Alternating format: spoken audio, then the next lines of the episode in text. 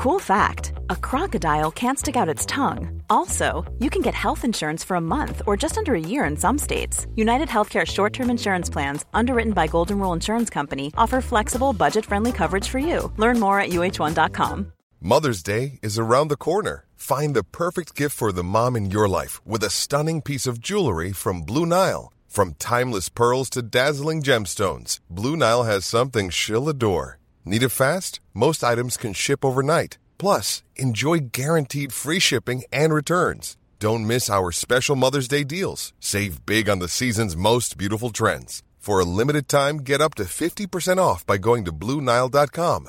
That's Bluenile.com.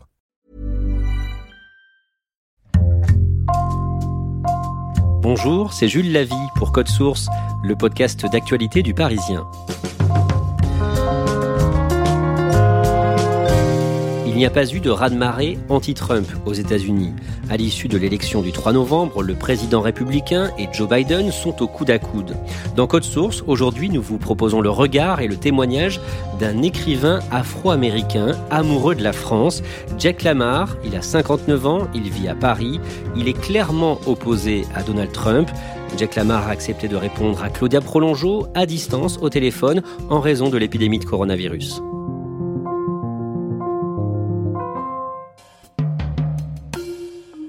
Jake Lamar est né en 1961 dans le Bronx. Ses deux parents, originaires de Louisiane et de Géorgie, ont choisi de venir s'installer à New York. Ils ont fait partie de ce mouvement entre 1910 et 1970 qui a conduit 6 millions d'Américains noirs à quitter le Sud pour des États du Nord, du Centre et de l'Ouest du pays. C'est ce qu'on appelle aux États-Unis la grande migration afro-américaine. On a habité dans une cité on n'avait pas beaucoup d'argent, euh, mais ce n'était pas de tout la pauvreté. Et quand j'avais 6 ou 7 ans, on a déménagé dans une grande immeuble dans le style Art Deco dans un quartier du Bronx, très près du Yankee Stadium, le grand stade de baseball. Nous étions la deuxième famille noire dans l'immeuble et j'ai vu le phénomène qu'on appelle aux États-Unis white flight c'est-à-dire euh, tous les blancs euh, se sont enfuis parce qu'ils n'avaient pas envie d'habiter euh, à côté des Noirs. Et donc, après dix ans, notre immeuble est devenu complètement noir et latino. Et les services dans le quartier ont diminué. tout était un peu dégradé. Mais ça, c'était quelque chose qui, qui m'a frappé. Jake Lamar estime qu'il a eu beaucoup plus d'opportunités que ses parents. C'est comme ça qu'il le formule. Petit, avec son frère et sa sœur, il suit les mouvements pour les droits civiques à la télé et écoute les discours de Martin Luther King à la radio. Plus tard, il est un adolescent qu'il décrit comme idéaliste. Il imagine qu'un avenir radieux est possible et son entrée dans la prestigieuse université d'Harvard en 1979 le lui confirme. Après mes études là-bas, euh, je savais que je voulais être écrivain. J'ai commencé ma carrière en tant que journaliste à Time Magazine pendant les années 80. Et ça, c'était l'époque de Ronald Reagan et le retour d'un esprit euh, très conservateur. Euh. et je suis devenu de plus en plus cynique. J'ai perdu mon idéalisme.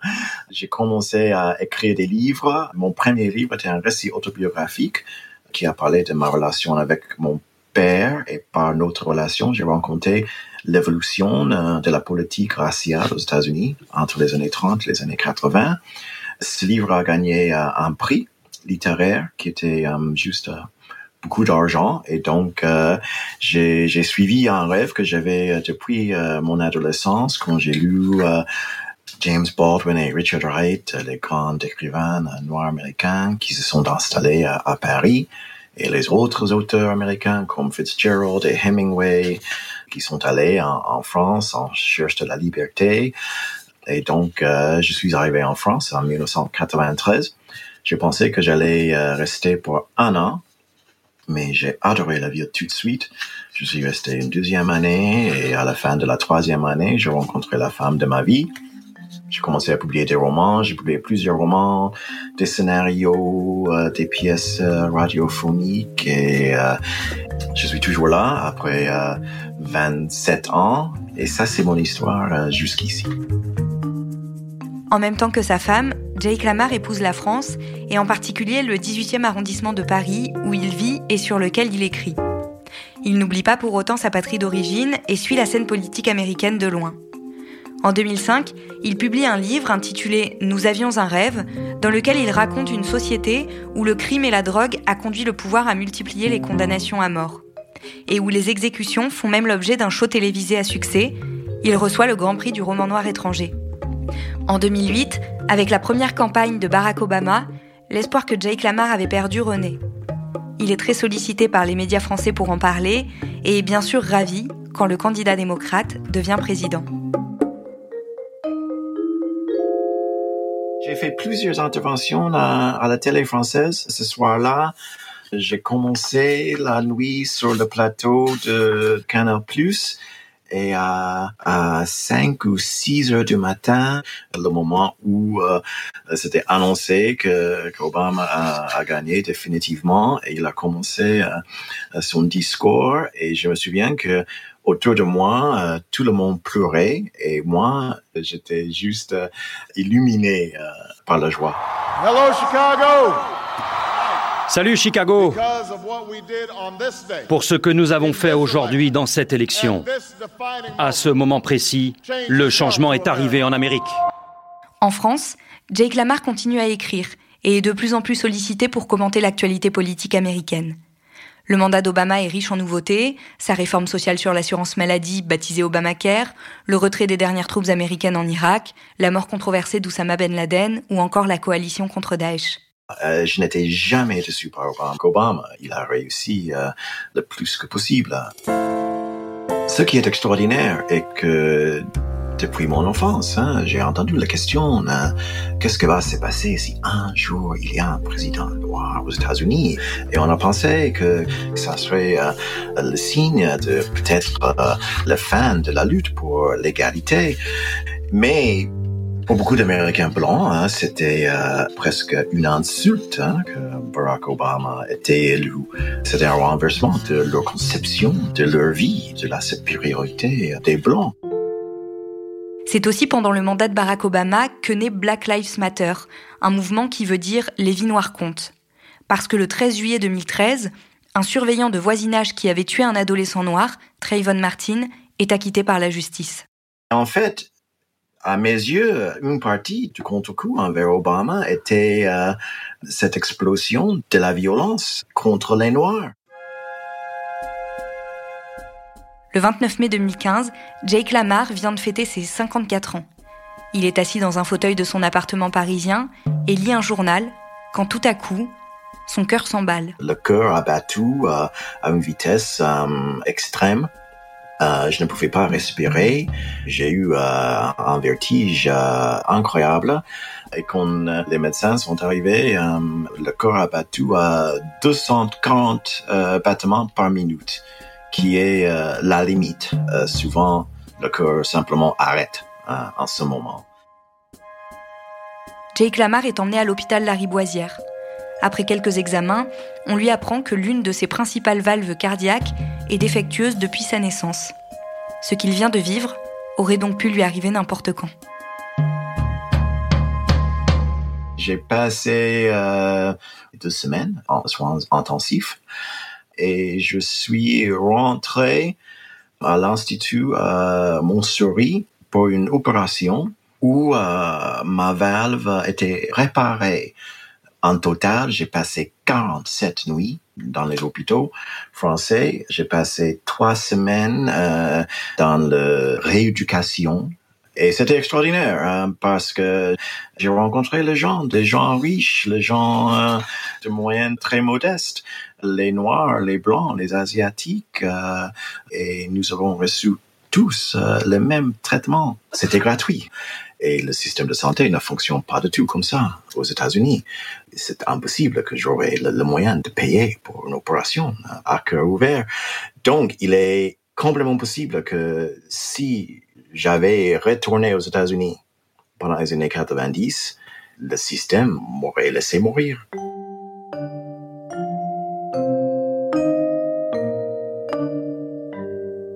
Après son événement cardiaque, comme il l'appelle, Jake Lamar publie dans le Los Angeles Times un papier dans lequel il raconte ce qui lui est arrivé et à quel point il a été bluffé par le système français de santé publique. Quelques mois plus tard, à l'été 2015, les primaires pour l'élection présidentielle de l'année suivante débutent aux États-Unis. En France, on découvre alors le visage, le parcours et le caractère de Donald Trump, l'un des candidats républicains. Comme tous les New-Yorkais hein, de mon âge, je connais Donald Trump depuis les années 80. Il était euh, très célèbre. À New York, euh, la Trump Tower était euh, un monument de vulgarité. C'était une surprise pour moi au début du 21e siècle quand il est devenu encore plus célèbre avec son émission de la télé-réalité. I'm Donald Trump. Who will succeed? Who will fail? And who will be the apprentice? Je n'ai pas pris au sérieux. Tout à coup, en 2011, il est devenu le symbole, le leader du mouvement qui s'appelle birtherism, euh, c'est-à-dire l'idée que Barack Obama n'était pas né aux États-Unis. Et, si vous n'êtes pas né euh, aux États-Unis, euh, vous ne pouvez pas être un président légitime. Et donc, il a questionné la légalité de la présidence de Barack Obama et, je pense que c'était juste une partie de ce contre-coup, ce phénomène de blancs qui trouvaient l'élection d'un homme noir à la présidence insupportable. Et donc, euh, quand il a annoncé euh, sa candidature, euh, je pensais que c'était un peu ridicule. J'ai regardé avec l'horreur son avance pendant 2016. Et à l'époque, j'étais souvent euh, sollicité en tant que commentateur politique. J'étais certain que Hillary Clinton euh, allait gagner. I've just received a call from Secretary Clinton. She congratulated us. It's about us. On our victory. Donc, euh, la nuit de l'élection, j'étais sur le plateau, je pense, de France 24, le moment où c'était définitif que que Trump a gagné et euh, j'étais en choc hein, et j'ai dit euh, bah, Donald Trump est un psychopathe. Hein. Il a le signe de cette maladie. Hein. Il est menteur euh, pathologique, il n'avait pas d'empathie, il était infatué par la violence, euh, narcissiste, euh, tous les éléments qui définissent un psychopathe. Et j'ai réalisé que je ne veux pas continuer à, faire des commentaires. je n'avais pas envie de, parler de Trump et de normaliser euh, Donald Trump. Et après ça, j'ai pris ma, retraite en, tant que commentateur euh, politique. Je n'étais pas quelqu'un qui était euh, engagé dans la lutte contre Trump. J'ai voulu juste attendre la fin de cette époque affreuse. Jake Lamar se retire donc des plateaux télé et analyse de loin la vie quotidienne devenue presque pire que celle qu'il avait imaginée dans son livre Nous avions un rêve. C'était pourtant 11 ans plus tôt. C'est quoi justement pour vous le, pire peut-être qui est arrivé pendant son mandat? Euh, C'est l'explosion de la colère parmi les Américains, les méfiances euh, pour les autres, le mépris, la violence raciale. C'est ça, la dégradation de l'esprit des gens, de la parole politique, euh, du respect euh, des autres. Et je pense qu'il a empoisonné l'ambiance dans le pays. Et pendant la présidence d'Obama, on peut dire que, OK, il y avait ces événements euh, isolés, mais avec Trump, c'est devenu normalisé. L'homme qui a tué Trayvon Martin en 2012, c'était juste un citoyen blanc qui a fait euh, sa patrouille euh, et il a assassiné ce jeune homme noir parce que euh, il a marché dans son quartier. Mais ce qu'on a vu depuis presque chaque semaine, il y a un autre incident. Mais je pense que il y a une explosion de la violence qui est vraiment troublant mais c'est une réflexion de l'attitude euh, du président. Oui, parce que le, le, 12 août 2017, il y a une manifestante qui a été tuée par un suprémaciste blanc à Charlottesville, et le président a quand même déclaré, je pense qu'il y a du tort des deux côtés. Oui, oui. En fait, ça, c'était un tournant dans la présidence de Donald Trump. C'était en ce moment-là où c'était impossible de nier le racisme de Donald Trump et le fait que le, président n'a pas condamné la violence de l'extrême droite. Euh, C'était vraiment choquant. C'est là où il a donné euh, sa validation au mouvement pour la, supériorité euh, des Blancs. J'espère qu'il ne sera pas président euh, euh, après le 20 janvier, mais euh, même si, si Trump est expulsé de la Maison Blanche, je, je pense que le dégât qu'il a fait va durer longtemps. Le lendemain de l'élection, alors que les votes continuent d'être dépouillés aux États-Unis et qu'aucun résultat officiel n'est donné, je rappelle Jake Lamar. Quelques minutes plus tôt, Donald Trump a déjà revendiqué la victoire. This is an embarrassment to our country. We were getting ready to win this election. Frankly, we did win this election. C'est très inquiétant. Hein? Je me suis réveillé à, à 7 heures et euh, une nuit d'élection sans résultat. Ça, ça, ça c'était un scénario que j'ai anticipé. Mais ce que Trump vient de faire est de lancer euh, une espèce de guerre. Hein? Je pense que ça va continuer, euh, peut-être euh, pendant plusieurs semaines. Hein. Trump vient de dire que ça va se terminer dans, euh, dans, dans, la Cour suprême. Il y a déjà deux États qui sont toujours importants dans n'importe quelle élection, c'est la Floride et l'Ohio. Et je suis déçu que Biden n'a pas gagné ni l'un ni l'autre. Quelques heures plus tard, dans l'après-midi, Jake Lamar est un peu moins sonné. L'écart entre les deux candidats s'est resserré et il reste des votes à dépouiller. J'ai un peu plus d'espoir que ce matin, avec les chiffres dans l'État de Michigan et Georgie. Ce qui m'inquiète euh, était toujours le fait que même s'il gagne dans le collège électoral, les résultats seront disputés. Ce ne me rend pas triste, euh, plus troublé, profondément troublé. Et je pense que si Trump perd, on va examiner le phénomène jusqu'à la fin de, mes jours. S'il gagne, j'ai vraiment peur pour la démocratie aux États-Unis. Claudia, est-ce qu'il est surpris au fond de ce résultat très incertain? Il avait pensé que le résultat serait très incertain et qu'on n'aurait pas euh, euh, finalement de résultat aujourd'hui. Il est moins surpris que ses amis. Il me dit qu'il a contacté beaucoup de ses amis américains euh, en Europe. Et en fait, il a été tellement traumatisé par 2016 et tellement marqué par cette élection que là, il s'attendait pas à grand-chose, je crois. Donc il est déçu, mais pas surpris. Lui, il espérait vraiment une vague bleue en faveur de Joe Biden?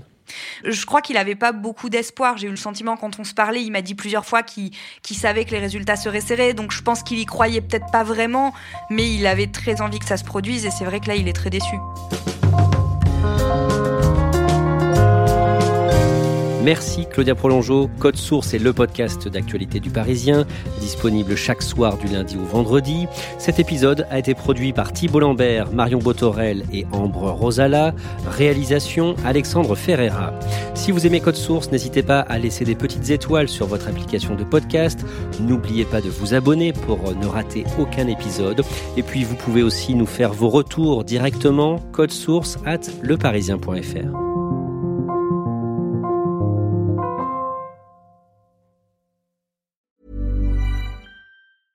Want flexibility? Take yoga. Want flexibility with your health insurance? Check out United Healthcare Insurance Plans. Underwritten by Golden Rule Insurance Company, they offer flexible, budget friendly medical, dental, and vision coverage that may be right for you. More at uh1.com. Even on a budget, quality is non negotiable. That's why Quince is the place to score high end essentials at 50 to 80% less than similar brands. Get your hands on buttery soft cashmere sweaters from just 60 bucks, Italian leather jackets, and so much more. And the best part about Quince, they exclusively partner with factories committed to safe, ethical and responsible manufacturing. Elevate your style without the elevated price tag with Quince. Go to quince.com/upgrade for free shipping and 365-day returns.